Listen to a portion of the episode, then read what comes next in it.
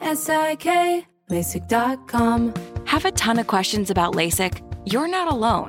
That's why we created LASIK.com. One place where you can go to find every answer to every question on your mind. Like, how much does LASIK cost? How long does recovery take? How do I find a doctor? If you've been thinking about LASIK, go to LASIK.com now. Yeah, LASIK.com. Easy to remember, so you know where to start. L A S I K, LASIK.com.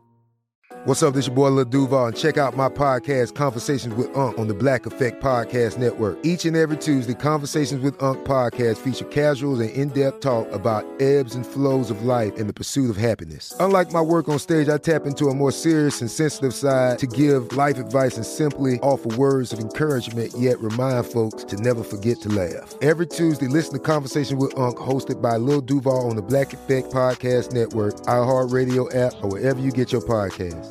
Presented by AT&T. Connecting changes everything. You're listening to Comedy Central. Now hiring. The nation of Japan is offering families $8,000 to move out of the city of Tokyo. Hmm. This 8,000 comes on top of the previous 7,000 that was already on the table for a total of about $15,000 to get your ass to fuck out this overpopulated part of the country. Makes sense. Overpopulation in Tokyo is taking over, so they were already offering people 8,000 get the fuck out, but if you got a kid, you know what? We'll throw another 7 on top of that, dog. Oh, Based on where you all live now, how much money would you need to be paid? I don't think $8,000 is enough to move just out of town. Nah.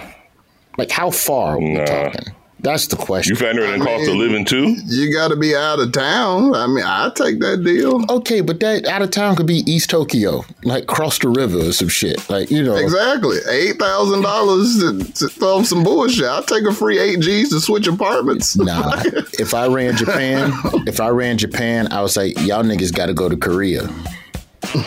Damn. Huh? Eight G's and go to Korea? God damn. Konnichiwa, bitches. Right? north or south? To leave to whichever, how much you want. I'll pay you. I'll double up if you go to North. What's wrong with you? They better be glad that they talk about Beijing because China would just get push your ass out the city Mm. And take eight G's from you.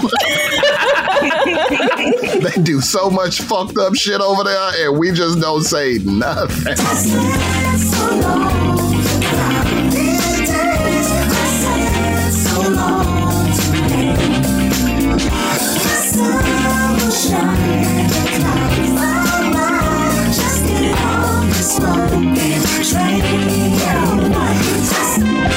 My name is Roy. This is my foreign conspiracy democracy fair. Chapel in his absence. Happy 2023 to you. It is a new year. It is a new time where you look back on everything that you've done, everything that you did, and realize what a complete failure you are as you reset the clock and re-inspire yourself. You went out and you figure at this point in the new year, you're halfway through that box of nutritional cereal that you promise you're gonna Yeah. eat two bowls of every day, but you ain't eating that shit. And then switch back over to them fucking cereal bars, which low key One, much one time sugar. for special K with the strawberries in it. With the strawberry. Everybody, everybody's picked up about. Yeah, I'm gonna do that. I'm gonna eat this. Replace two meals with these. Nah, Nah, never happens. get let me get a punch bowl full of Lucky Charms, my nigga. What? Uh, we're a little all over the place today. Uh, that will be by design. Uh, got a number of guests from um, a couple different quadrants of employment. And um, I think we're going to do an impromptu relationship fair. First, we're going to speak with an HR executive to talk about the mistakes that you make during job interviews that could keep you from getting a job, and the fact that you know what he's done to fire people. JG, you'll be happy to know this is brother Patrick, who we're going to talk to in a 2nd Uh, Patrick once fired 100 people in eight hours, topping your total. Good Job, Patrick. No. that's not. No. Bad, Bad job. job. Oh. Bad. Bad. bad. Karma. Karma bad. By a hundred a member of the Two Time Club is going to be back on the show today. Uh, brother Rasta Root, and we're going to talk with him about the process of what it's like to produce a rap album posthumously. Is that the word? Did I nail that? Sounds one? right. Posthumous. Po- When your partner has already passed away, and we're talking about you know wonderful Phife Dawg from a Tribe Called Quest, uh, Rasta was shouldered with the responsibility of figuring out which tracks to put together for that album Phife Dawg Forever. So we're gonna talk to him, and we're gonna even listen to some of the tracks. Shout out to the legal team Shout out. who um, helped us through this process to make sure that we could give you as much of a listening experience as possible. Um, and then we're also going to talk a little bit today about burnout, which is where I want to start right now. Uh, we're going to have a brother on a little later today, and he's going to talk to us about recognizing the signs of burnout and what you should do before you quit your job. If you burnt out and you sick of that shit, don't just quit right away. Is one more thing you should do. And when we talk about burnout and ways to avoid it, ain't no soft way to say it. This will be the last episode of Roy's Job Fair for a little while while I figure out what the fuck to do in the world of late night. And this is not, it was not an easy decision to come to. Um, you know, the team, I've spoken with you all about it, but the listeners, you know, I kind of went back and forth. You know, I don't know, do you pull a Trevor Noah and say what you're going to do beforehand, or do you just do it on the last episode? And I figure we do it on the last episode. Um, I don't want to be in a situation where I find myself burnt out, you know, and seeing burnt out coworkers a little bit more up close. As much as I love this podcast, and JG, you of all people know what a labor of love this has been from the beginning. Two in the morning, talking to people on Twitter. Ralph, we used to be on Twitter with this shit.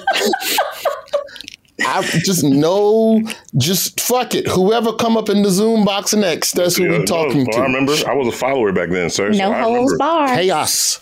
I remember. Chaos. I Chaos. remember. It was early shows as well. But my future at the Daily Show is not promised in terms of hosting. If we just be in 100, right? Do I want to be in consideration for hosting? Absolutely. Am I in the hopper as one of the many guest hosts that will be coming up in the next couple of months? Absolutely. But in the interim, not knowing how that's going to go, I got to put a couple other pots on the stove, man, and I got to make sure that one of them bets pays He's off. taking over for James Corden. But like Finally. bullshitting, there was a report that they're going to cut the budget for late night from 60 million to 35 million uh, for Corden. So, you know, it's television is changing. Yeah. Like if we're talking about the bigger scope of the industry in which I really pay my bills, it is changing. Paramount cut their unscripted and reality shows last year. That's how much people are trying to save money. Damn, because those things are basically free. You can make them holes for three dollars an episode. Also, cutting the budget of a late night show in half does sound like they're about to give it to a black person.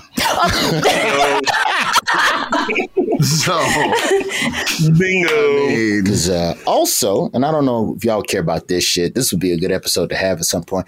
Um, there is a potential writer strike looming this summer, and when that writer strike hits, as it is believed to hit, that it will hit, television production is going to stop for an unknown amount of time. So, uh, if I'm a smart squirrel now in January, then I need to start getting my acorns together. Uh, with that being said, Philadelphia, I'll be coming your way to the Punchline Comedy Club. and, uh. I wanna I wanna send a very sincere thank you to everybody that's invested their time in this podcast and listening to it and being, you know, people who spread the good gospel. This was by intention the people's podcast. I wanted it to be about talking to regular people. I did not want to talk to celebrities. And I just hope that on the other side of everything that is figuring out the next phase of my life, then I'm able to come back and um, get this podcast back cracking again. You know, uh, Rod, I say thank you to you because I knew the streets would appreciate it. I knew people would fuck with you, Ralph.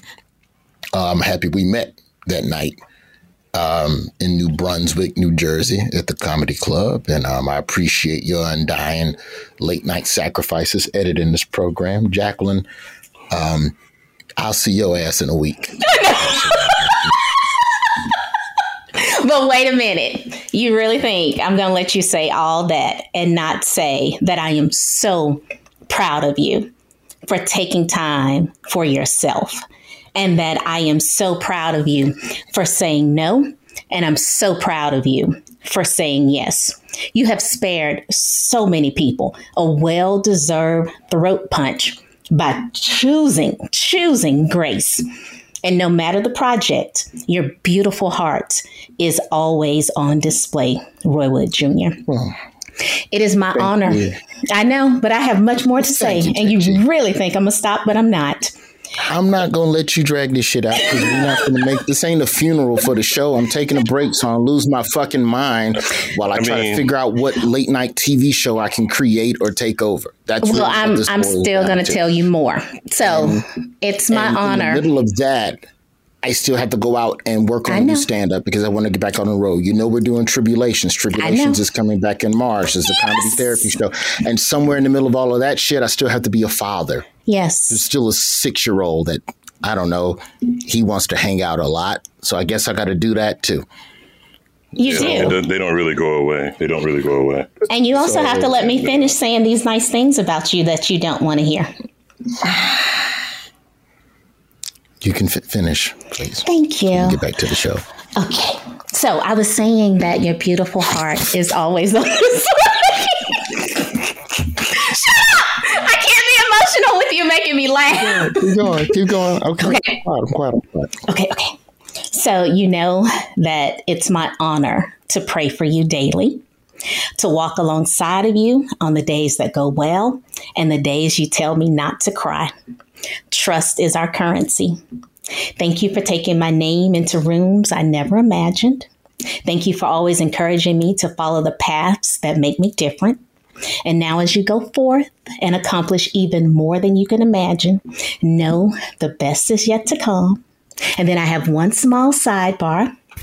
Yes, I'm going to ring your phone at 60 minutes to every call time and 30 minutes before every other call time, respectively. And yes, I'm always going to ugly cry at every milestone. And yes, I'm going to blow my nose on your handkerchief. I am who I am. And I thank you, Roy Wood Jr. Well, thank you, JG. You're thank welcome. you very much. Uh, we also got to send a shout out to, of course, Hayat, who has dutifully helped me with the bookings and saved me some goddamn migraines. Um, as well as Tiara. Tiara, we don't talk too often on the show. She checks in now and then, but she handles a lot of the back producing of the show to get it ready for satellite radio and ultimately what I want for terrestrial radio as well, which I still want to do. And of course, old Rhonda. You know, Rhonda emailed us out the blue. She's just like, hey, I like mm-hmm. y'all. Y'all need some help with anything? Was She is a true engineer with a side hustle, bro. That's really what it is. She is. She's an amazing person, man. Amazing. Uh, person. so, you know, I'm very, I'm very appreciative. So with the, with that, with that being said, happy birthday, Ralph. yeah, thanks. thanks. Thanks a lot. Happy birthday, I'm sorry that this is happening on your birthday.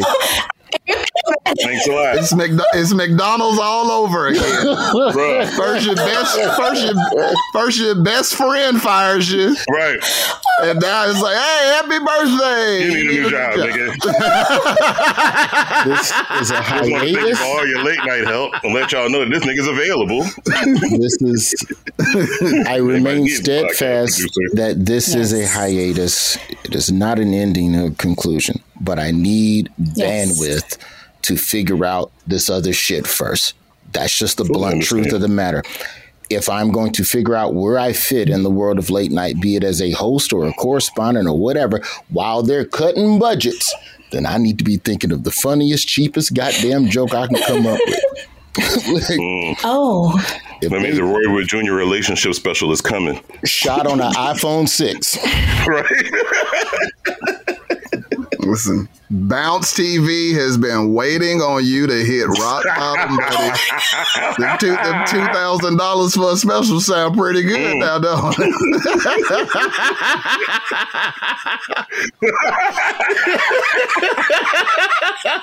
So yeah, that's that's the deal. That's what's happening. That's why this episode is going to be ridiculously long because I don't want this to end. Uh, it's time now for Cody's most outstanding employee of the week. Bill Cosby is back on tour. Called it. Called it. I've been waiting for you to say this shit. We called it. Called it. A year ago, almost to the effing day, we called it. We called it. And then the question now is who's he riding with? Who's going to be the opener? Who's going to be that feature? Or is just Bill Cosby for three hours? Do it. I can't do it. I'm just. Chris D'Elia.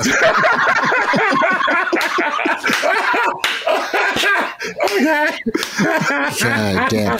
Jacqueline, do you think at 85 years old people will still pay money? Because there's a bunch of hurdles with this. And also, Cosby's not my CMO, but I just thought that would be funny because I thought it would. No, that's hilarious, bro. He can't be the CMO. That can't, no. JG, my question to you, with this being said, Okay. do you think people will buy tickets to Bill Cosby? So are you saying recidivism doesn't work? Oh, I mean, Recidivism We could with say- Bill Cosby? Like, I'm, I'm just a asking the question. This isn't like some I- hardened thug. This is like America's ah, dad. you He see where I'm going. Faking blindness. I don't. Yeah, you can see where I'm going. I, I'm just asking. I number one, I think people will buy tickets to see Bill Cosby. Okay. Full stop. Absolutely. I don't know what venue in good faith will book Bill hmm. Cosby. Full stop. That's that's the only place I highly disagree with you. And please know that I am not saying that Bill Cosby should be someone who's out there on the road making money, but this is the only way that he actually has to possibly live if he didn't save his money and do well. So I still stand upon maybe, yes, there's someone who's going to book him, there's a venue that's going to book him. But then I also think about the fact when you serve your time, are you clear now or can you go back out there? It's a question. Cosby's got to hang it up, man. Don't nobody want to see that shit. He too old. That's the that's the this is the thing that's weird about it to me. First of all, Bill Cosby's not an edgy comedian, so he can't go on stage to this comeback. He's not he's not having any jokes about what happened, and he's in his eighties. As is his audience. They're not coming out the house. The only people that will be willing to buy a ticket to see this shit it's the young dummies who are all with the he was trying to buy NBC and that's why he got in trouble. But they don't like Bill Cosby's comedy, so they just gonna come, give him a standing ovation. Then as soon as he start talking this 1940s bullshit, they gonna be ready to leave. you hit the nigga lottery, okay? You got found guilty of a crime, and then they let you out on some technicality. Sit your ass in the house and wait to die. Don't go out there and fuck this shit up. Wait to die. The same day he announced he was going back on tour, two of his victims sued his ass. He better sit the fuck down somewhere. I just have one What question. I'm curious Okay. about which prison gang was he in? Because to be in prison, you need to be in a gang to be protected. So I just want to know which one he was in. Not when, not when you, not when you're an old man. He was just an OG. Yeah. Really? I always thought it was funny that like there was gonna be like old niggas in like niggas in prison would be calling Bill Cosby old head. Cosby even ain't got a thug life tattoo. The hell? Jacqueline think Cosby pledged gangster disciple and then was checking. Right. Nigga whether that became a crip. Right. Hey man, I need some Lord. backup. I would like to talk to you about your commissary. Give it to me. Hmm. right? Do you owe me four cartons of cigarettes? Make him he puts the shiv in the thing and he comes back and you're bleeding.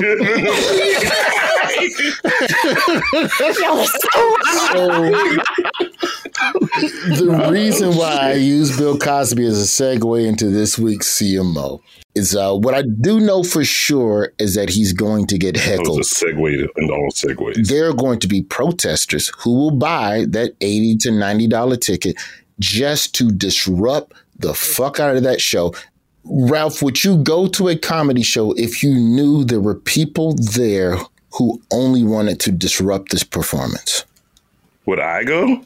Yes, would you pay if you were a fan of whatever? I'm not even putting Cosby on your conscience. There's whoever you love as an entertainer live. If you knew for a fact when you go there, someone's just going to start screaming out "rapists, rapists," yeah, and disrupt the show, would you pay money for that live experience? Uh, Would I pay for it knowingly going ahead of time? Probably not, because I'm too old to get caught in that shit. But the bigger question is, what do you do if you pay for that and it happens while you're there? And I kind of think that people, one way or another, kind of. I'm not. I don't. I don't know if he's lost a fastball. Roy is what I'm saying. And people tend to forget that the boy did play a pimp a couple of times on film. What if Cosby goes to prison, he comes out, and he's good? Does that? I I don't. what What happens at that point? I don't doubt his stand up skill set. I just don't know if people are mm. going to allow him to perform, which brings me Where are you going? to Wendell Pierce. Wendell Pierce, we all know as Detective Bunk Moreland um, from The Wire. Uh, wonderful television show. We also know him uh, currently from Jack Ryan.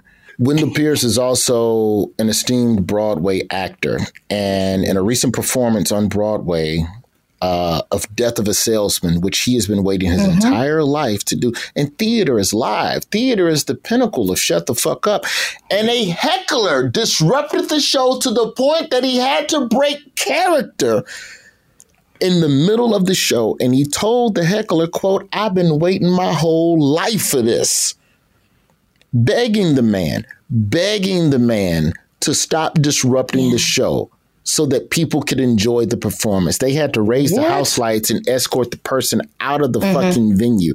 And it literally took everybody out of the show. He offered him his money back as well. He said, I will give you my, your money back. I will do it. I I will do it. And as a thespian and someone with a degree in theater, I was appalled. So for not coming off that stage hmm, hmm. And not beating the shit out of this motherfucker, Ever living shit.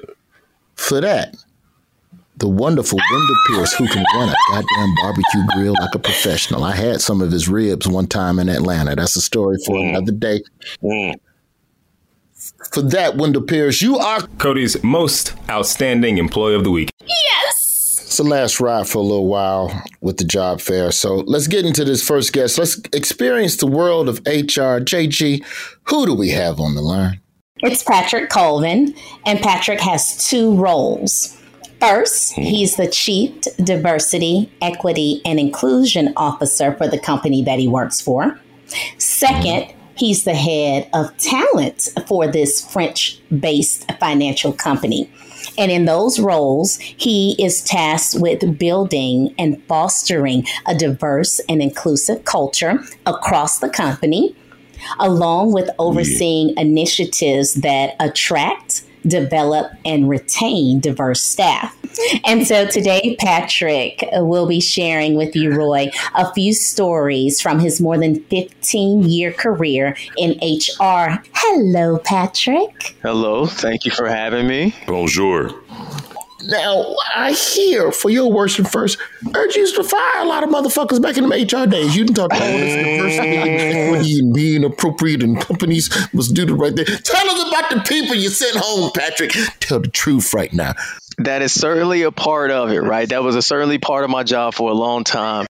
Um, you know, letting people letting people go. But I think for the most part, I guess that's that's probably a myth of HR too. Most people that get into human resources, they, they want to be a partner. They want to create a positive environment that's productive and all those other good things, right? But what people don't understand is HR a lot of time is the messenger.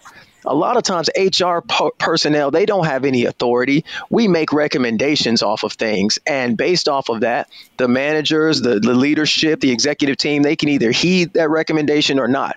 You know, I've had situations where I'm letting people go and I've done mass layoffs, mass reductions in force, uh, you know, one on Mass. ones Give me a number. and stuff Give me a like number. that. Give me a number. Define mass. Matt, 100 people in eight hours that I had to do. Yes. And it was across time zones. Jacqueline, did you just say yes in a celebratory tone?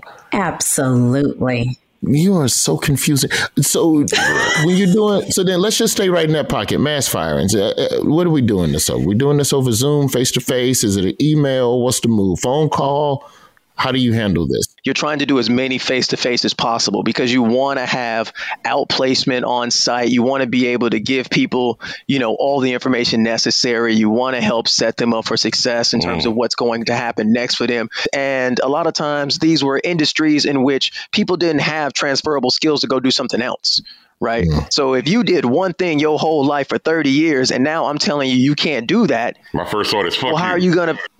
right, right. You, I got two kids in college. You know, Right. th- that's what they would tell me. I got two kids in college. How am I supposed to do this? Right. So I always tell people, if you get to a point in which laying off people becomes very transactional for you and it, it you don't feel anything from it, then you need to get out of HR. Hmm. And look, people have called me out my name. People have thrown things at me. I've had people cry. I've had people beg me on their knees for a job. I've had all types of stuff happen, right? Who- who's easier to fire, black employees or white employees? Oh Boom. Respect. Ooh, man, that's a great question. I mean, I've, I've, I've, I'll give you two stories.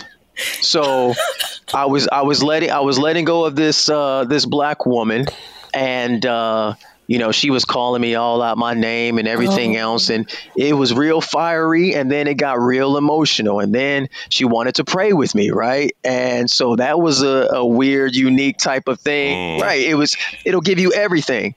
And then I had a situation where I let go of, of a white male, and he wasn't trying to hear anything that I was trying to say. The company was offering him severance and all these other things, and I was trying to explain those things to him, and he must have called me a bitch about 15 times. And I let it go every single time because I know you just lost your job. You highly emotional. I'm not the guy that's taking your opportunity away. I'm just a messenger. So I let it go. And I had to walk this young man off the premises. I had to walk him to the elevator. And I Why are remember opening that? the elevator, the elevator door opening. He stepped into the elevator with security. And as the elevator doors were closing, he said, If you weren't in this office, I'd kick your ass. So mm-hmm. immediately, that was the one day in my career in which I saw red. So the doors then closed, and I and then the door instantly was pressing that button to open those doors. I went downstairs to find Yes, him sir. on 8th Ave in front of the subway. Let's go. And he wasn't about that action, and he ran down and caught that train. Yeah, Pat. Yeah, Pat. What? That's a beer for me. I don't care. So that was the one day in which I did not think about my career. I did not think about my family. It was just, you just disrespected me. Disrespect. Yes, don't let this sweater fool you. I'm coming downstairs. Say word. What are some mistakes that people make during job interviews that mm. Late. help them? Late. Oh, damn. Said that quick. Off the grip. People show up late. People show up unprepared. People don't do their homework on the organization. People mm-hmm. can't articulate, you know, what their experiences is, what they've done, how that transfers to the role that they're looking to, you know, acquire from the new organization. Mm. And last but not least, people do not negotiate.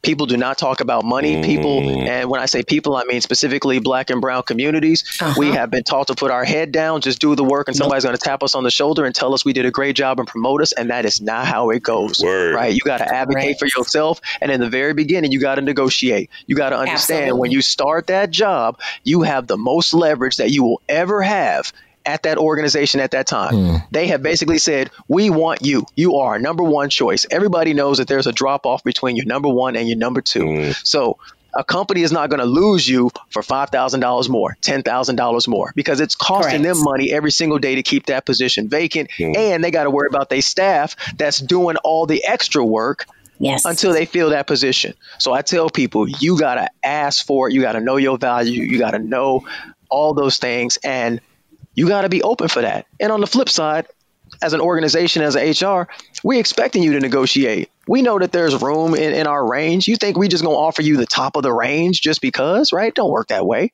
right? I wanted I want you to come back to the table and tell me that you deserve more money because that's confirmation that you're the right person for the job. Because you believe that you can come deliver for me. Even if it's not monetary, you need to be asking for more. You think that a company really is going to care if they their policy is two weeks vacation and you say I would like three weeks of vacation? You think they're going to lose you for that? No, they're not. Or the fact that you know there's uh, commutation. There's there's you know gym stipends. There's clothing allowances. There's so many different things that you can ask for and you can negotiate. You can negotiate when you get your first performance evaluation, right? Because if you're coming into the organization at Yeah. the end of the year, they're doing their performance evaluation. You don't get evaluated, so now you got to wait a whole year, maybe sometimes 18 months before somebody evaluates you and you get an opportunity to get a raise, right? So there's so many things that people can ask for um, to, to make sure that they're setting themselves up for success. So I got a company car and lived around the corner. Who cared? you be scamming. Sign on bonus. Scamming. You in. be scamming so hard. All types of stuff. Scamming. HR is for the company. I'd like a car, please. Make sure it's And they electric. said, yeah. They, they saw your value, and they said if if, if if if it takes a car to get her, then that's what we gonna do. Okay, I'm curious. You've been in the HR game for 15 years. Can you share your thoughts about or how it's done when HR has to interview people, let's just say who are qualified per se, even though they already know who they really want to hire? That's the nicest talking about way the I can put NFL? Just say you're talking about the NFL. Ruining No. No, no, I'm saying when corporations come knocking on my door because they're trying to fill a senior VP role. And that mm-hmm. candidacy has to include people of color, people that are qualified. However, we already know they're going to hire the cousin's nephew's uncle or however that's going to go. Can you shed a little light on that or don't touch it if you don't want to, but we know it's real. It's very real. I mean, I think you have organizations that are very performative. You know what I mean? They will advertise a job. They mm-hmm. will say that we need a diverse slate of, of women and, and minority candidates to be interviewed and, and considered for this role. And you'll have situations in which that role doesn't even exist. Right. They're just using that to kind of pipeline or keep their talent warm or to have fresh resumes, things of that nature. Right. But really, what they're doing is they are killing their name in the street and you're giving a horrible candidate experience. You're either intentional about it and you're serious about it or you're not. Because a lot of organizations will say that our numbers are this, we are moving toward that, we've made X amount of progress in X amount of time. But what they won't tell you is how they did it. You know what I mean? And you can fudge Yes. numbers, you can oh, manipulate absolutely. data any way that you want it to. I can tell you that we've done this and it might be accurate if I look at it from a six month, you know, projection. But if I pull that out for 12 months, it's going to be completely different. Oh, I was just going to share that I had a headhunter, major company. The first time I sat down with this person, we had an amazing conversation. Of course, it was over food, so that meant I was getting even closer. So I just went ahead and asked him, I said, Why are we playing this game?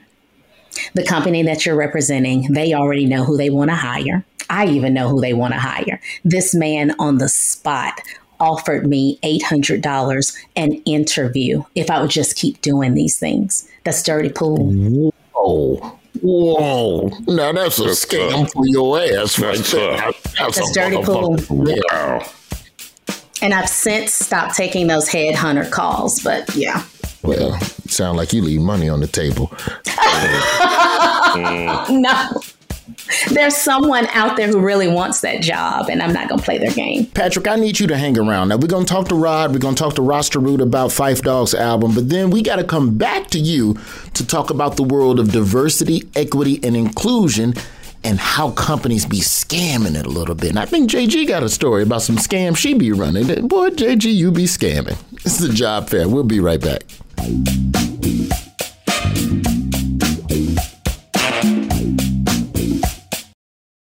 L A S I K, LASIK.com. Have you been thinking about LASIK but not sure if you're a candidate? Just go to LASIK.com slash quiz and take our free candidacy quiz. In just a few minutes, you'll know if LASIK is likely right for you. And if it is, we'll connect you with experienced LASIK doctors in your area. Start your journey towards 2020 vision. Take our free candidacy quiz at LASIK.com slash quiz. Yeah, LASIK.com. Easy to remember, so you know where to start. L A S I K, LASIK.com. 16th Minute of Fame is a new weekly podcast hosted by me, Jamie Loftus. And every week I take a closer look at an internet character of the day. Take the dress. Most people remember it as an optical illusion that went viral, asking everyone on the internet, is this dress blue and black or white and gold? But there's way more to this story than that. The dress went viral in early 2015, marking one of the last months that the internet could still be fun. It was just before Trump declared his candidacy for president and polarized an already polarized internet. It was just shy of people deciding what went viral instead of algorithms, and it was just shy of celebrities realizing that they should never, ever tweet. It's more than a character of the day, it's an entire moment in time bottled in a little, well, either blue and black or white and gold package. I'm not relitigating it again. You cannot make me. And that's just one story. We've got a million. So listen to 16th Minute of Fame on the iHeartRadio app, Apple Podcast, or wherever you get your podcasts. Job Fab, we got Patrick standing by for Scam of the Week. We're going to talk about diversity, equity, and inclusion, and uh, we're going to get to Rod. But first, got a two time about to step up in here and um, yeah. talk about what it's like because I've always wondered that third, like, what is that journey like creatively when a musician passes and they have unreleased music? What is the process of putting that music out? What is the Mhm. process of developing that music and getting all that together? And we all know Phife Dawg from a tribe called Quest. JG, who do we have on the line? It's Dion Rasta Root Liverpool back for a second time on the job fair to discuss the process he went through in creating and crafting the album Phife Forever. He also allowed us to use some of the music from the album to illustrate the final results. Yes. Yes. This is a job fair first. You'll never understand the battles we go through mm-hmm. to play music on this. Most music you hear is produced and owned by Viacom. I get an email once a week. Hey, what's the name of the theme song? I sure would like to download it. You Oh, can't man. because You can't. Viacom owns it and it's theirs, and they don't want it in the streets. Nope. Yeah, but if you email me still, I still send that shit out though. I don't I'll hit you on the low. You know what I'm saying? You know what, man? This this I'm excited, man, because we get to use music. Like we get to use actual. y- y- y'all don't understand how hard it is to get music on a podcast, but we got this. We have actual tracks from Phife Dawg's album, Phife Dawg Forever, that was produced by a wonderful, wonderful guest. This is this is uh what's this from um, Ralph Forever? Yeah, this is forever. V Rich, Rasta Roots is overdue.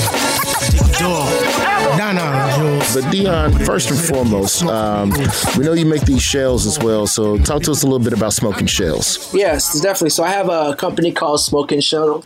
I developed these a few years ago. Nah, okay. Well, this is what I know. I know he developed Yeah. these a while ago, and what makes them very unique is he can personalize them to each DJ. To have your own name, your own DJ name. I know Jazzy Jeff. I know a couple of cats have the shells. Correct, um, yep. And and they're also he also did a good job on the sound quality of the shows too, on some nerdy audio shit, Roy. Third, I was listening to this album before we got on. Can we can we play French Kiss? Just dance, just dance. I know that ain't got none of the scratches in it, but I just, I'm sorry. Good music is good uh, music. Just dance, just dance. Just dance, just dance. Check a one, two, one, two. Uh, check a check a one, two, one, two. Check check a one, two, one, two. You know what's weird, third? Like you don't know when you're listening to a bad sound till you hear a good sound. That's so Kinda- true. Like audio, true. like like because you can hear a song and sometimes the song sounds underwater, or it doesn't have quite the right mix to it. But You won't hear all the highs sometimes. Like you won't hear uh, like JGL tells us all the time when men can't hear very high things. But when a song is mixed badly, you don't hear the hi hats of the of the drum kit. You don't hear the cymbals. You don't hear all the stuff to round out the sound, so the song sounds complete. Which is why I like about the Needles. They're very clear about that. I want you to talk about making that album with somebody who wasn't here. Man, it's so crazy. like I'll show you right now. Like this is hmm. this is the hard drive right here that has he wrote that himself. It says Phife. It's probably backwards on there.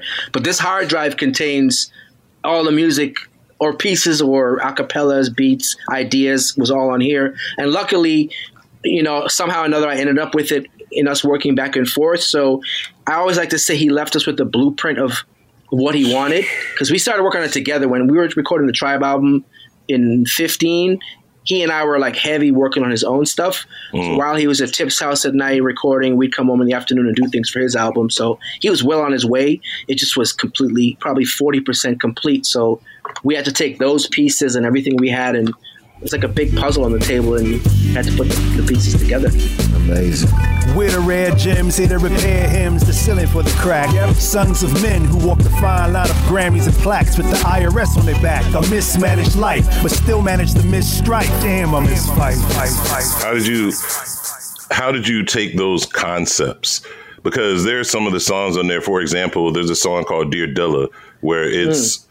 it's Q-Tip talking with Phife talking to Jay Dilla who's passed, but in the hook mm-hmm. is Q-Tip talking to both of them in heaven. There's not a day that goes by that I don't think about you. I keep my head to the sky, cause I know Phife's there too. And when I get there, God willing, your music will move out of space.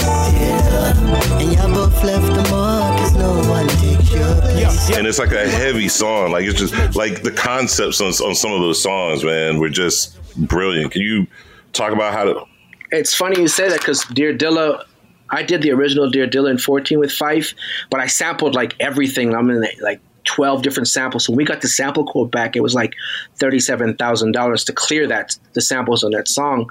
So we were kind of in, in the mode of saying, you know what, let's just scrap this song. But I said, well, let, why don't we just reproduce it and make a different version of it? And then I started hmm. working on what you heard on the album.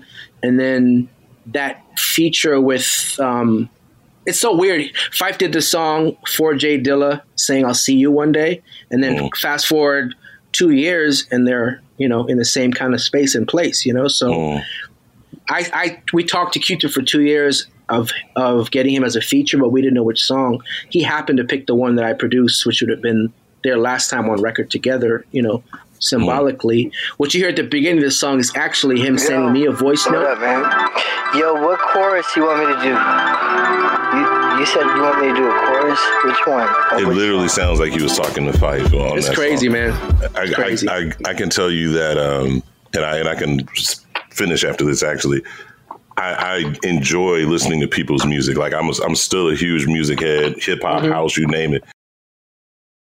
I couldn't listen to that album from top to bottom without shedding like the most serious man tears because Man. it's like Phife is talking to you. Like this dude, it was like, and so I remember trying to call you and tell you, like, you know, I, I had tears in my eyes when I was Mm. talking to you, like, dog, this shit has got me stuck. Like I couldn't move.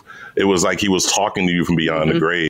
You know what I really appreciate about this? It's just how surreal this feels because it's almost a different listening experience when you know the weight behind the artist, right? Like the the surreal the surreality, the surreal the surrealness, the surreal that's not a word. The surreality of Cheryl's Big Son, for example, the track just kind of floats behind you sometimes.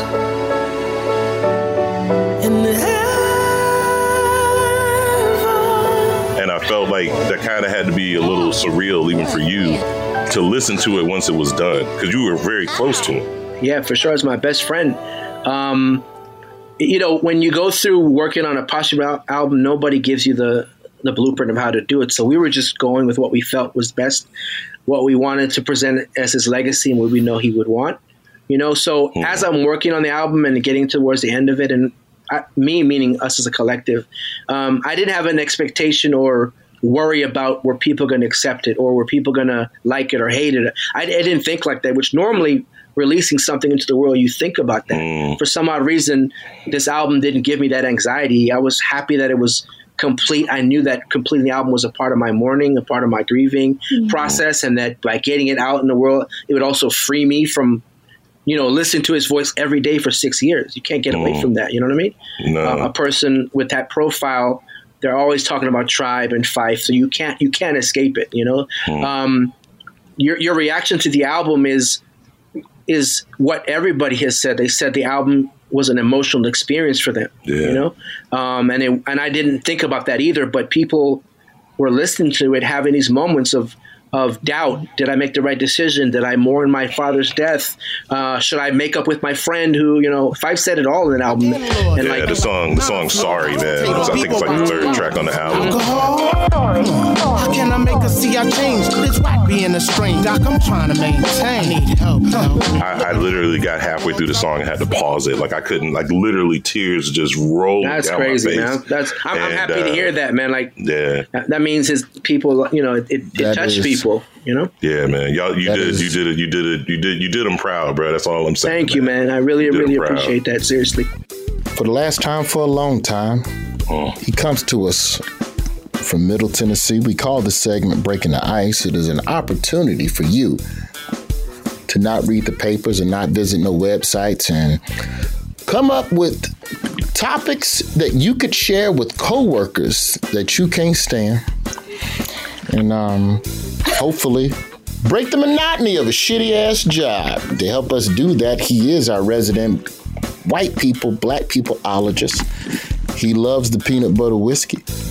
Uh, ladies, if you go outside and uh, put a little bit of that on the back of your knees, you will feel a tingling feeling moving up your thighs because he will have appeared.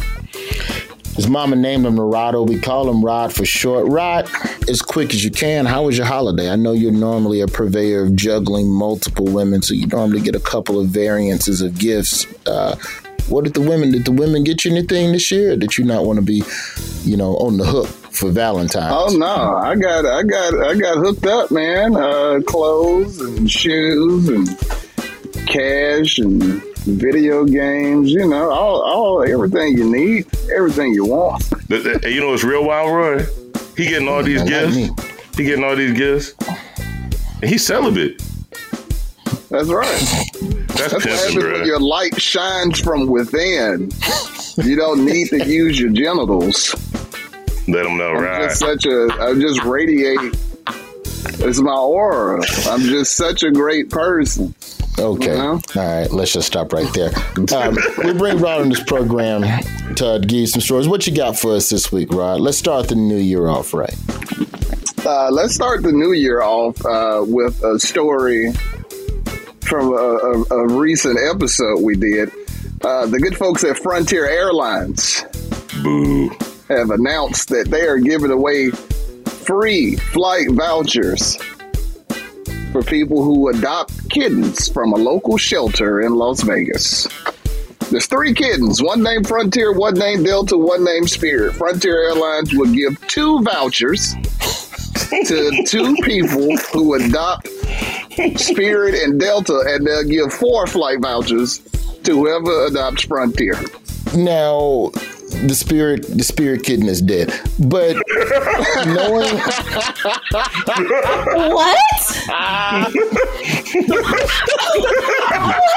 name an, name an animal after this. It's like a having a kid named Greyhound. That kid got two legs. that kid named Trailways. what you know about Trailways before the Greyhound merger? Jeez, we're old. Um, Rod, speaking of speaking of airlines, Rod, what say you to the Southwest Airlines fiasco? I don't know if you saw where Southwest Airlines pilot detailed 20 years of malfeasance and the focus on the corporate level on getting passengers on board instead of updating their systems. So essentially, the mm-hmm. systems crashed so bad that they didn't know where their crew was, they didn't know where the planes were, and they had to Wow. basically control, alt, delete, and get the reboot CD ROM. And fire that bitch up from scratch again. A lot of people were stranded. There was a woman that was supposed to get married in the Belize. She lost her deposit, missed her wedding because of the Southwest fiasco. That's Uh, she was terrible. taking, yeah, yeah. You know I mean, it is. That's that's that's why you you make sure you don't skimp on the plane ticket when you got to fly to a damn wedding in Belize. You you make sure you get a top of the line ticket, okay? Southwest is cheap. No disrespect, I love Southwest, but don't spend all your money on the damn destination wedding and then have to take a canoe to that motherfucker. Oh. She was doing Southwest to the to the airport that had the direct flight to Belize. So it's not like Southwest go all the way to you know. It was mm-hmm. basically she was going to fly there, wait a day, then go back to the airport, and then go on on the next mm-hmm. plane. Well, she had a whole day. That's enough time to drive somewhere. President, you ain't Get playing from that part. fucking Houston to fucking Belize. No, she could have got to the other to the other airport where her next flight was. Yeah, I guess. But at that point, you out of so much money on the damn I just thing. think What- it's weird that everybody was upset that Southwest wouldn't fly when it wasn't safe for them to fly. Like, what the fuck are you upset about that they won't fly because they don't think they can right now? I don't I understand It was more being than upset that. about that. Like they couldn't fly. They Antiquated couldn't fly. So what are they equipment. to No, do? They had issues, real issues. You know what I feel like though? I feel like every year one airline should just go, fuck it then, let's go. Since y'all talking shit. and eventually one of those well fuck it then flights is going to crash horribly. Oh. And then nobody will be misbehaving at the gate again. If that's what it takes. You need one good tragedy to truly change Americans' behavior. When you see a crash, then y'all should and make the flight mm. free. How about this? All right. Roy, what This is is literally- wrong with you? No, listen, this is literally what happened. The pilots were like, we don't have flight plans in the fucking computer. I don't even know how to put in the computer where to go, which means you just got to go old school fucking Chuck Yeager, Amelia Earhart. How about the stars? With a, but yeah, you gotta get a How about the compass and a fucking three degree longitude, latitude ass shit. If y'all cool with me doing that, well, fuck it then. Get in the No. fucking plane. We might land, we might not. Oh, we don't That's a, know. That's a, it's a free flight, right? It's a free flight. Like just That's America. I support Whatever this it takes to get people to chill out at the airport. Yeah. Hey, Do it. Crash listen, listen. I know it's Christmas No. Eve, and no I more know seats. You, can stand. You know what I'm saying? Just just get on the fucking plane with me.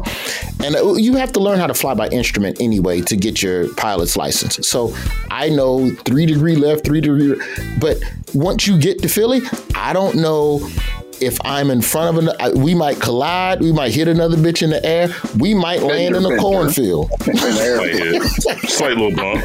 Slight little bump. I don't know how much fuel is on the plane because I don't know how much fuel was on the previous plane because that information's in the fucking computer. My that nigga, I don't even know if your bags are on the plane, but if you want to go, guarantee you they ain't. they Ain't ain't bags. making it. But we gonna go. Ain't no brother. You bags. can, what's up? Matter of fact, let's we fit more niggas under the plane. There's no bags, so come on underneath. You need a Snickers bar. Go ahead. We got play. We got do. We got dudes playing dominoes right outside the terminal. Make sure you can get on them last seats. So if you got, if you can hit a five or a fifteen, you might make it. But other than that, like I say, you go all the way out. Make them compete for it. Good spades game. Whatever you need to do to compete. I support this. I'm glad to see y'all changing y'all tune from the last time we talked about airplanes and airports and airlines, and y'all was all up their asses. Oh no, there's still I'm happy to no. see you come around and be like, yeah, let's crash the plane to get people in order. no, there's still terrible people. There's still terrible people that exploit passengers for profit and they sacrifice safety. I still I don't want to fly. I, I was 100% in support of Southwest not flying for the last two weeks due to the storm and then all the rest of the shit that came along with it. I I get it. I if, if McDonald's was like all our meat spoiled, I wouldn't stand outside complaining. I'd be like, "Thank you for not fucking feeding me mm. shit." This is a very fair standpoint.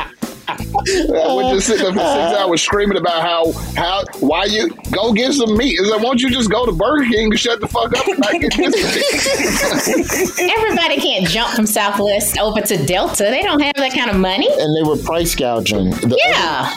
they gonna give you a refund. Spend Christmas at the house and just They won't give as much It's out. one damn They will not give as much of a refund as you imagine because you actually have to do paperwork. A lot of people who have to do that will not be doing it. They don't come fast either, brother. All of that is better than dying. Oh, I wouldn't get on the plane. The podcast is Uncle Rod's Story Corner. Rod, as always, we thank you. I can't wait for us to be able to do this again. Yeah. Um, let's get back to it now. Scam of the week time.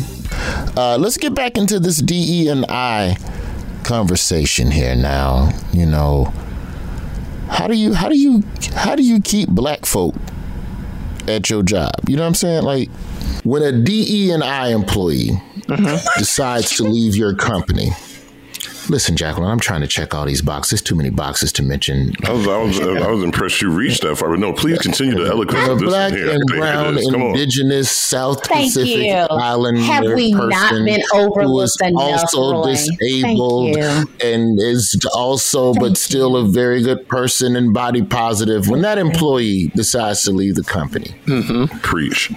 When employees who decide to leave your company, who check any of those various boxes, decide to leave, Patrick, what is the process in attempting to retain them, or do you just let them go? Well, I think once you get to a point where someone is actually actively looking to leave your organization, it's pretty much over at that point.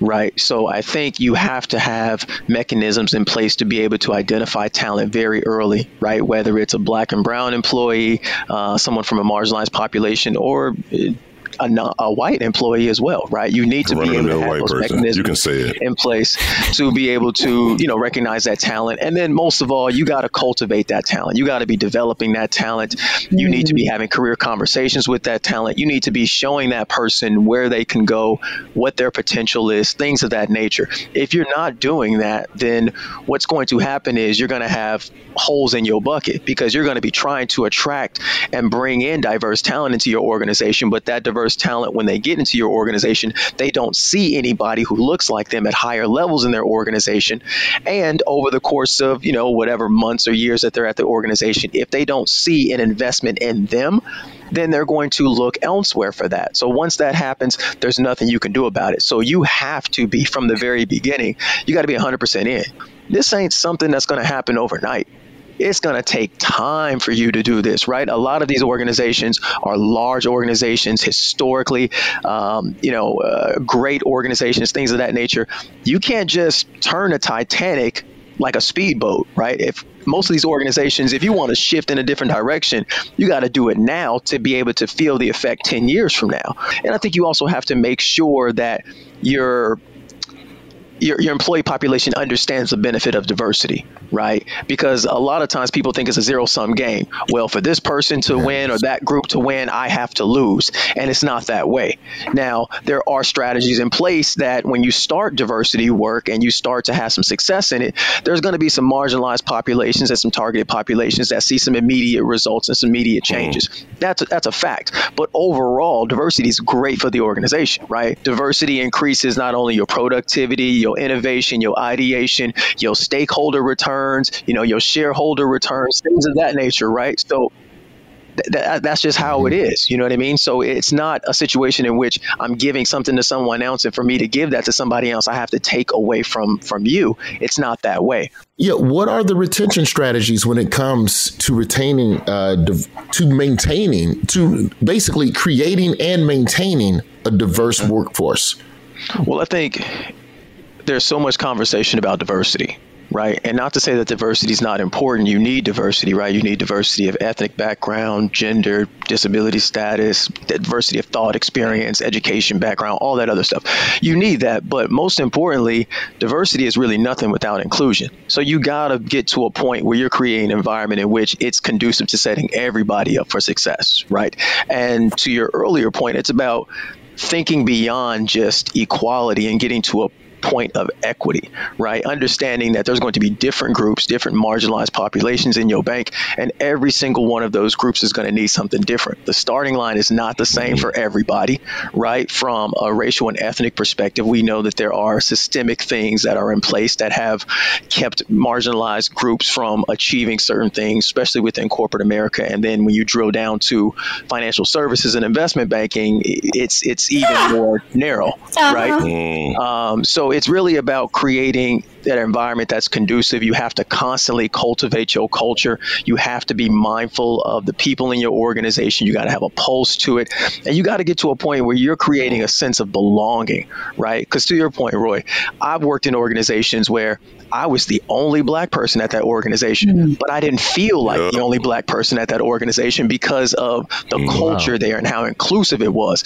And vice versa. I've worked in places where there was a lot of minorities there, a lot of people that look like me, and it still felt like we were being singled out and things of that nature, right? So mm-hmm. it's not just the diversity piece of it. That's one component of it. It's an important component of it, but it's that culture, it's that sense of belonging. It's having people understand that you know there is education, there's awareness, there's a level and a foundation of respect here for everything, right? We got to be able to celebrate each other's differences. We are all unique in a number of different ways, and we need to celebrate those things. But I think when you start to build a culture that celebrates people's differences, what happens is people start coming together. Mm-hmm. How can people get into this field of DE and I and HR? Like, you know, look, a lot of people fall into HR, right? Uh, for me, it was very intentional. You know, I knew what I wanted to do, and and I went about it in a, in a very methodical way to kind of get into the field. But, you know, I think it's about transferable skills. You know, HR is very people focused right? So, you know, you have to find a way to highlight the fact that you are a team player, that you're willing to collab, that you have, you know, various soft skills, you got leadership skills, things of that nature. If you can do that, then you can find your way into HR, right? And I tell people, mm-hmm. you know, some of those entry level positions, whether it's an HR assistant, um, whether it's a recruiter, it's very easy to get into HR as a recruiter, learn the organization, learn the profession itself, uh, various centers of excellence in which you can go down, whether it's benefits or comp or immigration or total rewards, whatever the case may be, and be able to figure out, you know, where you want to go, what interests you, and things of that nature, right? So it's not hard to get into HR. I think, you know, when you're talking about getting into diversity work, I think it all starts with you know, aligning your passion and getting involved with certain organiz- uh, certain employee organizations, right? Mm-hmm. So that can be employee resource groups in your organization, that can be business resource groups, that can be um, getting involved outside of your organization in grassroots or social justice or things of that nature, right? Continuously to uh, educate yourself and continue learning about, you know, how diversity works, the various components to it, um, how you can turn that into strategy, things of that nature. So you can get into diversity a number of different ways ways, the same way as HR. It's really about what's going to be your plan. How are you going to be intentional? How are you going to move this organization forward? And if you can articulate that to anybody, you'll get an opportunity to do so. Patrick, you've made HR sound like a heavenly place. I never want people to walk away from here thinking that that is the case. HR is for the company. when people tell you things, you have to report if there's mm-hmm. something in particular that's going to impact that company and that company's bottom line. So if you could just say a little bit about that, because mm-hmm. I don't mm-hmm. want anyone to think they can come crying to HR about whatever, and that's going to stay in HR's office. Because right. no, you sitting up there typing it right up, boom, it's going yeah. right out the door. I think you you know you got to you got to feel the person out right? You got to be willing to to you know uh, have a relationship or or see what that's about right? You can't go run into everybody because to your point you know your first priority is to the organization. But i think I'm different in that. The people who brought me up and kind of poured into me, they were different in that, right? They had a humanistic element to it. And look, there are some things, and I tell people, look, I'm going to have to, you know, report this, or I'm going to have to let somebody know, right? If it's a danger to the organization, or you find out somebody is about to be a danger to themselves, okay, I got to save you from yourself, and I need to get the right people involved to make sure that no harm comes to you, right? But there's been plenty of times throughout my career I've stuck my neck out for people. Mm-hmm. It could have been me on the chopping board, and I was telling people, "Look, your your attitude is this, or your behavior is this, or do you know they about to put you on, you know, written warning and things of this nature, right? Like you need to get yourself together, especially when it's it's young black and brown people. You know, you pull them Appreciate to the side, you. you give them some game, right? right? Because there's no playbook or no no no book for how to operate in corporate spaces and Talk how to operate in predominantly white spaces, right? They don't so, teach you that in college or nothing. Talk about that shit. Hell yeah. Right. You got to help people navigate their way through that. And you got to be, be willing to give them some game. And if you want to continue doing that behavior, then you get what comes to you. But mm-hmm. I have a responsibility to give you some game. I need you to settle the HR debate for me, Patrick. Decide we're going to take it home. Hey. Let's say you and a friend show up to a company party, a company you don't work at, but y'all just at the party. And then one of the employees of that company at that party where you, the company where you don't work, one of the employees grabs Jacqueline on the ass. can I snitch to HR of that company that their employee be grabbing asses at their parties, or is that just a free ass grab? Because Jacqueline won't snitch on who did it because it mm. wasn't that big of a deal, and she doesn't want to make a big deal of it. But I'm gonna find this motherfucker, Patrick. Word Word Jacqueline is your girl. So yeah, you got a right and a responsibility to make sure that the person that did that, you know what I mean, that they're held responsible. Even though Jacqueline doesn't work at that company and I don't work at that company, this is still technically an HR issue because it happened at a company function, right? That person is an agent of that company, and Yes. so even if they're in a public space, they are representing that organization. so yes, Can we invite him to meet us down on the corner of tell 8th Avenue by the train station?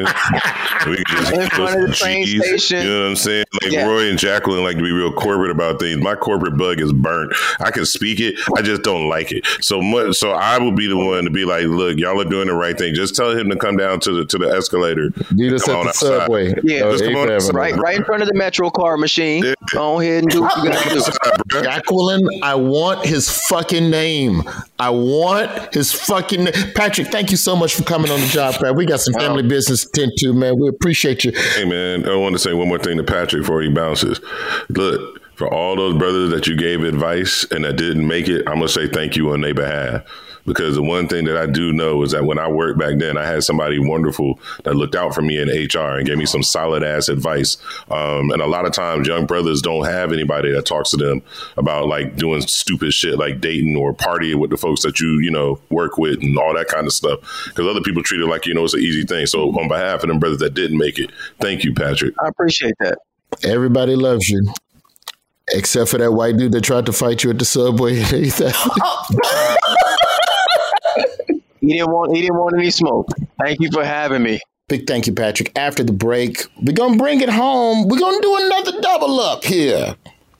My treat. We're gonna do an impromptu relationship fair with a reverend, and then we're Yeah, going to it. talk about burnout. Why are you laughing? Jacqueline is a reverend. A reverend. Reverends can't have sex too. They can't have. You're like the only reverend on the show. You can do whatever you want. Sometimes. Mm. I didn't say that, Roy Wood. Lay hands. Wait a minute. him. Yeah, it's the 23 for him, the 23rd song. Fingering yeah. technique was that bad? Job fair. We'll be right back.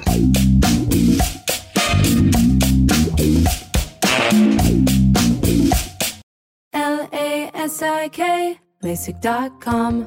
Have a ton of questions about LASIK? You're not alone. That's why we created LASIK.com. One place where you can go to find every answer to every question on your mind. Like, how much does LASIK cost? How long does recovery take?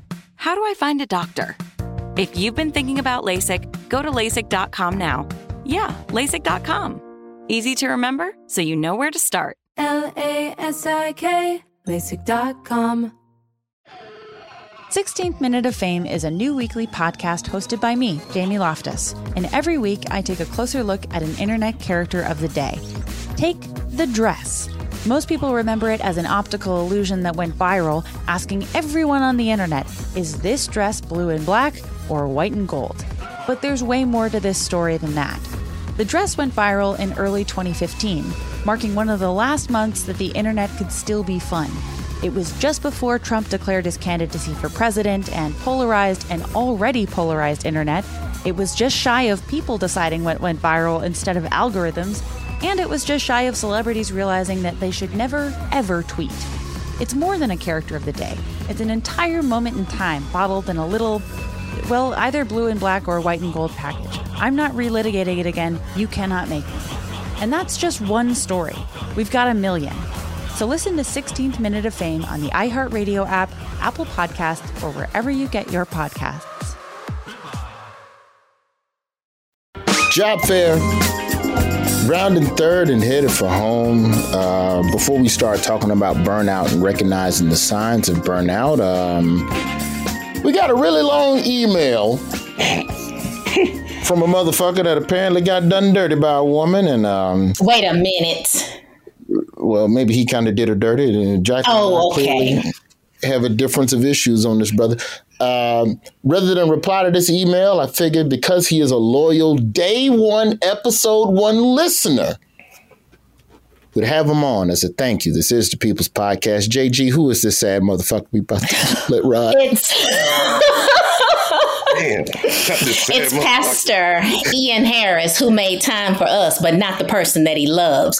So that's who it is. Oh, you called a pastor a sad motherfucker. Uh-oh. I love it. Pastor, welcome on the show. What up, y'all? Little impromptu relationship fair here as we um, wrap up this episode. Now, you sent us a ridiculously long email that read rather sad, and I'm gonna let you lay out everything as best you can with this woman. You know, you live in New York, and she live. Was she in Austin? Got where was she again? Houston. Okay. New York to Houston. That's a four-hour flight. That's a long, long distance relationship right there. For real. Take it, take it from around Christmas, uh, however you want to tell the story, but just lay This it all out. Christmas? Oh yeah, this is fresh. This is fresh. Oh, Rod, Oh, brother Ian, brother Ian was one of the, you talk about Southwest. This was one of the brothers sleeping in the airport. He probably still ain't got his bags. Take it away. Ian. All right, so let me give you the abridged version. Met a woman at work years ago. Uh, we got together. First mistake. Um, yeah, got together during the pandemic. Things worked out. Um, she was from Houston. I'm from New York. We both working in Atlanta. Um, Atlanta started tripping. Things started loosening up. I had an opportunity to go back home. I got back home, realized ain't no reason for me to go back to Atlanta. So now we had a distance relationship. She realized Atlanta's trash, so she moved to Houston. So we doing the New York to Houston thing for about two years. Um, yeah, it's crazy. Finally convinced this woman to move from Houston to New York. Without a ring, you got a woman to move. Without, but the ring was coming before she actually moved. That's what it was. Her mistake. So, But go ahead. so the weekend she comes, the weekend I'm going to propose. Um, we get into an argument. I'm proposing that Saturday. We get into an argument that Thursday. I wake up, go to work, get a text message saying it's over. I go speeding home. Speeding home in New York City is being stuck in traffic for 90 minutes. How long has she been in town? She got there the night before. She got there Wednesday. Y'all argued Thursday. She broke up with you Friday morning. No, Thursday morning. Wow.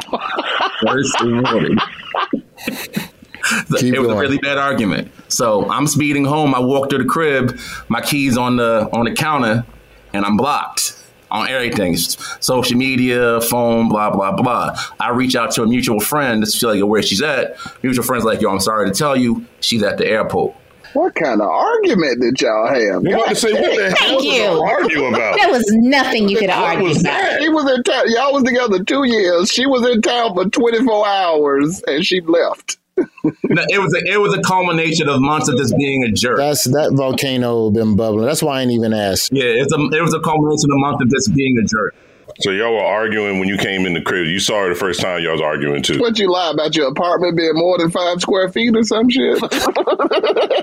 So she leaves town. You She come home, town. she's gone. She leaves town. Yeah. How do you get this woman back? All right, so what happens is, I mean, I'm blowing up phones. I'm, I'm borrowing my homie's phone, trying to, because I'm blocked on everything. So she finally, give, you know, talks to me. Um, she like, yo, it's a dub. Long story short, I'm not coming back. So yeah, it's rough. It's crazy. I heard Rory's story about the breakup. I was like, yo, I felt it. I'm like, I can't Yeah, eat. you I was can't ready to take that. You was ready to take that ring back to Zales and get your seven hundred dollars back Mm. from Keithy and Terry. Okay, Anywho, um, I can't eat, can't sleep, blah blah blah. You know, my mind's everywhere. I'm I'm in church thinking about it. I'm at work thinking about it. It's just crazy. Um, so eventually, I'm like, I know Christmas is coming because we did the distance joint. We never got to spend Christmas together. Um, the year before, me like everybody else in New York City caught COVID. I was supposed to go down there. So in my mind, I know I'm going to spend Christmas. I'm going to go down there. I'm going to exchange a gift, be like this big gesture. Southwest had a ticket for sixteen hundred dollars. I'm like, ooh. All right, let me go ahead and jump on this. So I finally get to Houston, and I hit her up, and I'm like, yo, I really just want to exchange gifts. I'm like, I know if it's too much for you, um, we can be in a public place. I really just want to exchange gifts. We we meet um, we meet Sunday night. She brings me a plate. We exchange gifts. We have like the long four hour conversation. All the stuff I didn't say during the relationship, Oh my God. I say. And she was like, Well, why didn't you say this before? All right. So she leaves. Like, don't even want to give me a hug like that. She's like thinking, just ruminating. So the next day, um, we meet She, for lunch. she had the gifts. She took the gifts with her. She took the gifts with her. Oh. All the Yeah, You didn't eat that food, did you? I did. It was good. Totally ate that food. For sure. All right, so so fast forward. So we on Monday, everything is everything is cool. We had lunch, blah blah blah. I'm prepared to go. Then Southwest decides to cancel everybody mama's tickets. So now you stuck in Houston. So I'm stuck in Houston. Southwest is not booking until like next Monday. Now this is Monday, so not booking for Yeah, like a out. week. You you down bad for a week, yeah. And now uh, this is before they cap the prices for the other flights. Like Delta wanted eighteen hundred. All this. Yeah. Wow. So I get on Yeah. American. I get an American flight that Friday for fourteen hundred dollars. Mind you, I'm extending my hotel stay for another five days. It works out that five days is great for us. Okay. So that was a good thing. But after everything is said and done, between the hotels, the flights, me waiting in the airport, blah blah blah, I'm down about four grand. Easy. Um, Southwest like send all the receipts. I had to send all to JG's point, so I sent all the receipts for the hotel, the airline, the upgrades. I kept the food receipts. I sent the receipt from Del Frisco's. They're probably not going to accept that, but it is what it is. Um, Good move, bruh. Good move. At what point does she hit you back, Ian? Does she get back at you at all? So long story short, instead of flying back to LaGuardia, I fly back at 3 a.m. to Newark. And she texted me like, well, I'm glad you got home safely. I really enjoyed my week with you. So now fast forward, I'm over here sending receipts to Southwest, Mm-hmm. calculating everything. And she's like, well, when do you want to fly back to Houston? I don't want to see a plane anytime soon. So you don't want to see her. Mm-hmm. That's what you just no, told I'm, her. I'm going to. I'm going to because it's worth it. I'll, I'll take But you it. told her you didn't want to see her when you said, I don't want to see a plane soon. But go Oh, ahead. I, I didn't. Nah. Okay, so you and this woman are back in correspondence. Is that what I'm understanding, Ian? We are. All right, question one, and then I'll hand it over to Rob.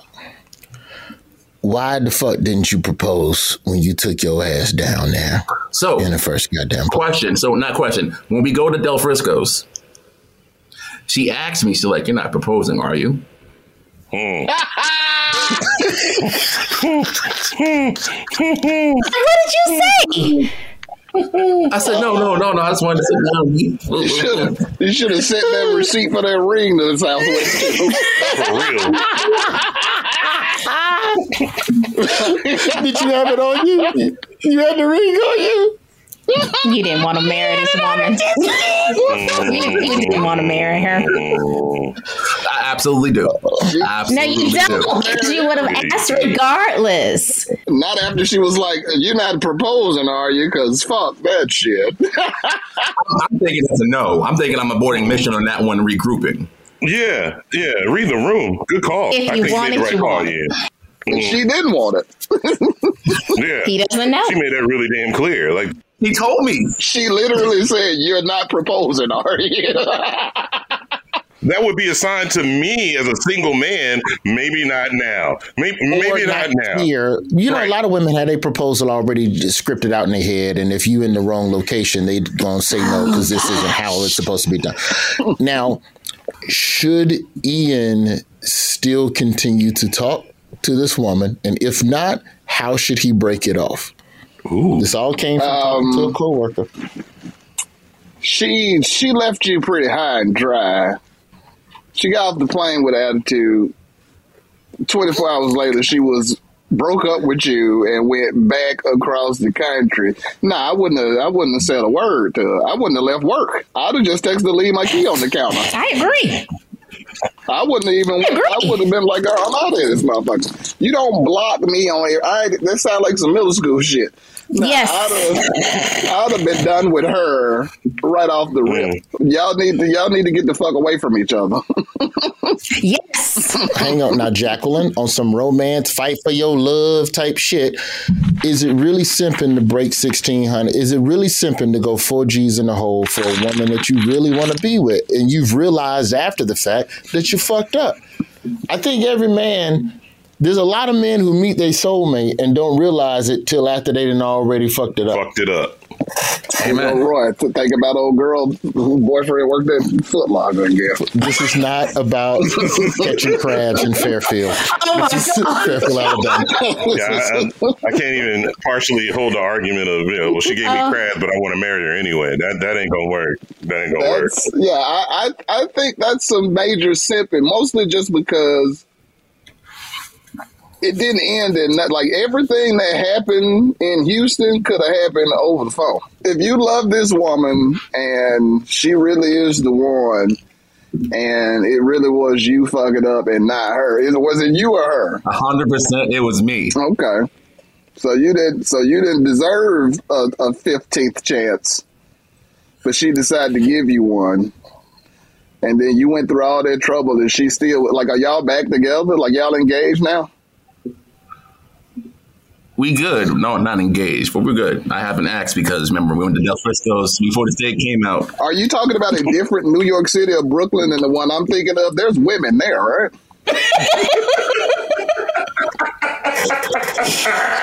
I mean, why are you putting up with all this shit from somebody on the other side of the country? There's literally millions of chicks right outside your door. When you feel like you have the one, you go after the one. I feel like you should propose. But I feel like you should do it right. I feel like you should do it right. Oh. Ian, do not propose.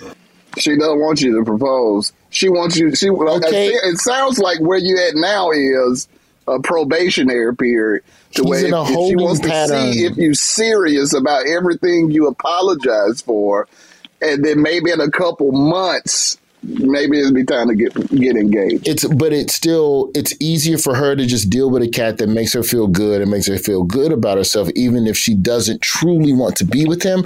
That's good enough for right now, which is wasting my dog Ian's time. So you fucking put all the chips in, you go all in, like Willie D said, hook a left in the Popeyes and bailed out quick. If it's going down, let's get this shit over with.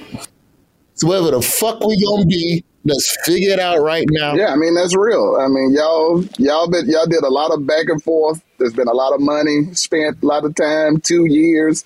Yeah, you need to just sit her down on the on the phone, please, and say, Don't propose over the "I phone, nigga. marry Hang on. Hang on. Definitely don't propose over the phone. I want to marry you. Don't. Do you want to marry me? If you don't want to marry me, then let's just cut it off right now. Ain't no ain't ever gonna be no right time if she don't want you to propose. So you need to just tell her, listen, I'm all in. If you're not all in, then we need to stop talking. Like, There's no point in continuing this dance. It's been thousands upon thousands of dollars, thousands upon thousands of miles, two years during a pandemic. Yeah, let's just let's just get a clean slate popping. Do not propose to her. And let me tell you why. Because the two of you do not know how to communicate. All you're doing is getting ready to be divorced. So, unless you all go sit down and learn how to communicate, two years of something that you're just piling on top of each other, that's a recipe for disaster. That's why you're in this situation right now. Y'all ain't really been in a relationship. It's been long distance for two years. And Yeah. then the minute y'all move in together, 24 hours later, she runs back home. And when you show up on some knight in shining armor shit, she like, "You're not proposing, are you? It, it don't sound like she down. Ian, so Jacqueline listen to is me. right about that, man. Y'all, you need to have that conversation with her. Are we doing this? Or are we not doing this? We ain't got to get married now, but like, are we trying to be together? Because if not, then let's just say fuck it. Well, brother Ian, we thank you so much for coming on the show, brother. We appreciate you. Thank you for being a listener. Good luck, Ian. Good luck, home. I'm pulling for you, bro. Ah, yeah.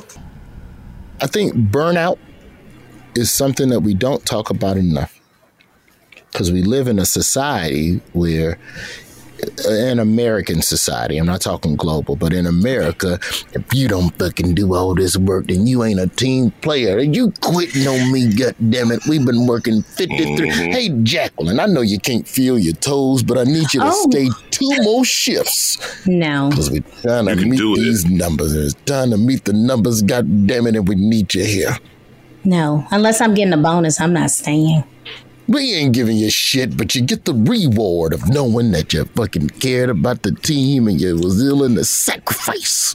I don't care about the team. No.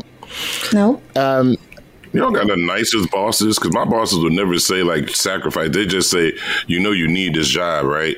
And then like you stuck, you can't go nowhere when you in them But see, my That's- daddy and my mama taught me never be in that situation. Have multiple streams of income in case somebody tells you they don't need you anymore. I'm like, okay. I like your daddy. Your daddy kept like three, four hustles on the side, didn't he? Absolutely. I'm about to say had to. And had us cleaning buildings at night, but that's a whole nother story. What kind of child labor camp were you raised in? Nope. Uh, Not at all. But today we're talking about beating burnout. You know what burnout is, and then you, and after that, you, am I burnt out? You know, am I burnt? You know, like I think that's I think that's a fair way to try and split this up a little bit. But uh, JG, who do we have on the line? It's Jason, and he lives in the Midwest as a program manager for state government. And he recently wrote into the job fair about his personal experience with burnout. And today he'll be talking with you, Roy, about what burnout looked like for him, steps he took to address it on the job, and what he does now to stay healthy. Hi, Jason. Hey, how y'all doing? What up? I, I, I don't know if you know a little bit about me, Jason, but I work at a television show where the host just was just like, yeah, yeah, I think this is gonna be the end for me in a little while. Thanks for having me as the host. I heard that, which came as a shock to a lot of people, and so there were a lot of conversations, you know, around, you know, a lot of the different causations, you know, and you know, one thing that Trevor Noah talked about was the desire to do other things and to be able to sit still and be honest with himself about what he wanted. Mm-hmm. And the more he thought about the things that he wanted, the Daily Show did not fit into that equation anymore. And he was bold enough to walk away from that. Now, talk to us a little bit about just how you started coming to grips or the, the just the general realization of you know what I don't think I like where I'm at right now. Sure.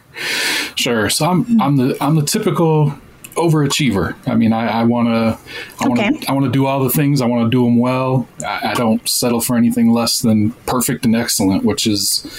I, I mean, honestly, that's a that's a setup for failure, uh, as I'm realizing. Um, you I have that bar set so high, so um, as I'm as I'm working and taking on more I I just wouldn't turn down a task. I wouldn't turn down an assignment. Um, we need somebody to do this. Ooh, I'm your man. I'm gonna do that. Uh, can can we get a volunteer to? I'll do that. Um, and A volunteer. yeah, With no cash associated? Wait a minute, you Jason. know, I figure I'm working. I might as well. You just I might as well keep heart. working. But for the love of the Right. game. Might well keep working. Word up. I hear that. but how many you know how many irons can you have in a fire at one time? And uh, Right. yeah, and it just it, it just started to catch up with me. Um, you know, and, and thinking about, I guess if you want, I can go into the kind of talk about how that how I started to realize I was in burnout mode. Um, And it, a lot of it came from just being with my family and, and realizing that I'm not as available as I should be, as I once was. Um, I'm Yeah. focused. I'm, I've always got work in the back of my mind. Even when I'm trying to relax and just enjoy life, I've still got projects running through my head and assignments and looking at the next day. Not not looking forward to the next day, but l- looking at what I'm going to have to do. Um, I, I tried to not look at my phone or not look at email, but it's all still in my head, and I'll, I'll just keep dwelling on that. Um, and that was that was really the start of, of the burnout cycle and the the uh, just that trajectory down. Were you were you lucky enough to mentally realize that you were going through burnout, or did something physical manifest itself to say like, "Holy shit, I need to calm Uh, down"? it's both really. Um, so so I, I have both things. Um, you know, having been a in in therapy for so many years, like we realize that that's good for us. So we get into therapy. We have somebody to talk to, and that's important. Um, and it, it was all of that really started to pay off when I could recognize that. Um, I'm not doing well psychologically, emotionally. I'm I'm hurting. Um, so, so Jason, when you are dealing with these different feelings that are manifesting themselves physically and emotionally, walk us through the day you quit the job. How did you quit the job? Like when you finally say, you know what, I'm not right. I don't know how to fix it yet, but I do know continuing to show up here in exchange for money will kill me. Fuck y'all. I'm hitting the door. Walk us through that day of you quitting the job. Right. So, so I actually I had a, a step before quitting, which is I think I think it's important for people to realize that um, if you're in a, a if you're in if you have employment where you're able to access your FMLA and get time off, um, this is a health condition that you can you can receive time off for. So I uh, my initial gut reaction was to take some vacation time, but the more I thought about that, I realized well, shit, I'm not going to do anything fun. I'm going to sit here and be miserable and try and get better. That's not a vacation. Mm. So let me look at the sick time I have. Um, Oh. So I, you know, I contacted my psychiatrist and we talked a little Mm-hmm. bit. And he said, you know, you can access FMLA. You can go. You can have up to 12 weeks off if you need it. Shit, I don't. That's fine. I mean, I don't need. Hopefully, don't need 12 weeks, but I got I got sick time, so I'm going to still get paid. I'm going to still have my job. Um, but I got to get the fuck out of here before I lose it. I had spent that whole year, to, you know, talking to my team about taking care of themselves and mental health and physical health and Mhm. well being, and saying, "You need time off, go take it. If you're not doing well, go take it." So every time my team would come to me and ask, uh, request time off, it was always granted. Yes, take care of yourself, take care of your family, do whatever you need to do. We'll figure it out. Um, and then I was starting to realize that I was actually burnt out. So when it was time for me to say, I need time now, um, they were more understanding of that uh, because I had been preaching that for this whole year. Now, I don't know if, if now my supervisor at the time, I, I don't know if she was as understanding, but they also, when you say that you're going to be off and you're going to use FMLA, you know, you, there's you can't get fired for that. Nope. Um, they can be unhappy about it, but that's where you turn the phone off and stop checking emails, and that's what I did for uh, the better part of two and a half, three months. I love that. That's a strong move on your part. Straight up. I've been there. I know what it's like. Let's look real quick at some of the job burnout symptoms. Um, have you become cynical or critical at work? You drag yourself to work and have trouble getting started? Have you become irritable or impatient with coworkers, customers, or clients? Do you find it hard to concentrate? You feel disillusioned about your job? Are you using food, drugs, or alcohol to feel better or to simply not feel? Mm. Or have your sleep habits changed? Or have you are you troubled by unexplained headaches, stomach, bowel problems, or other physical complaints? Um, let's talk a little bit about how you felt. Let, walk us through the quitting um, real quick here.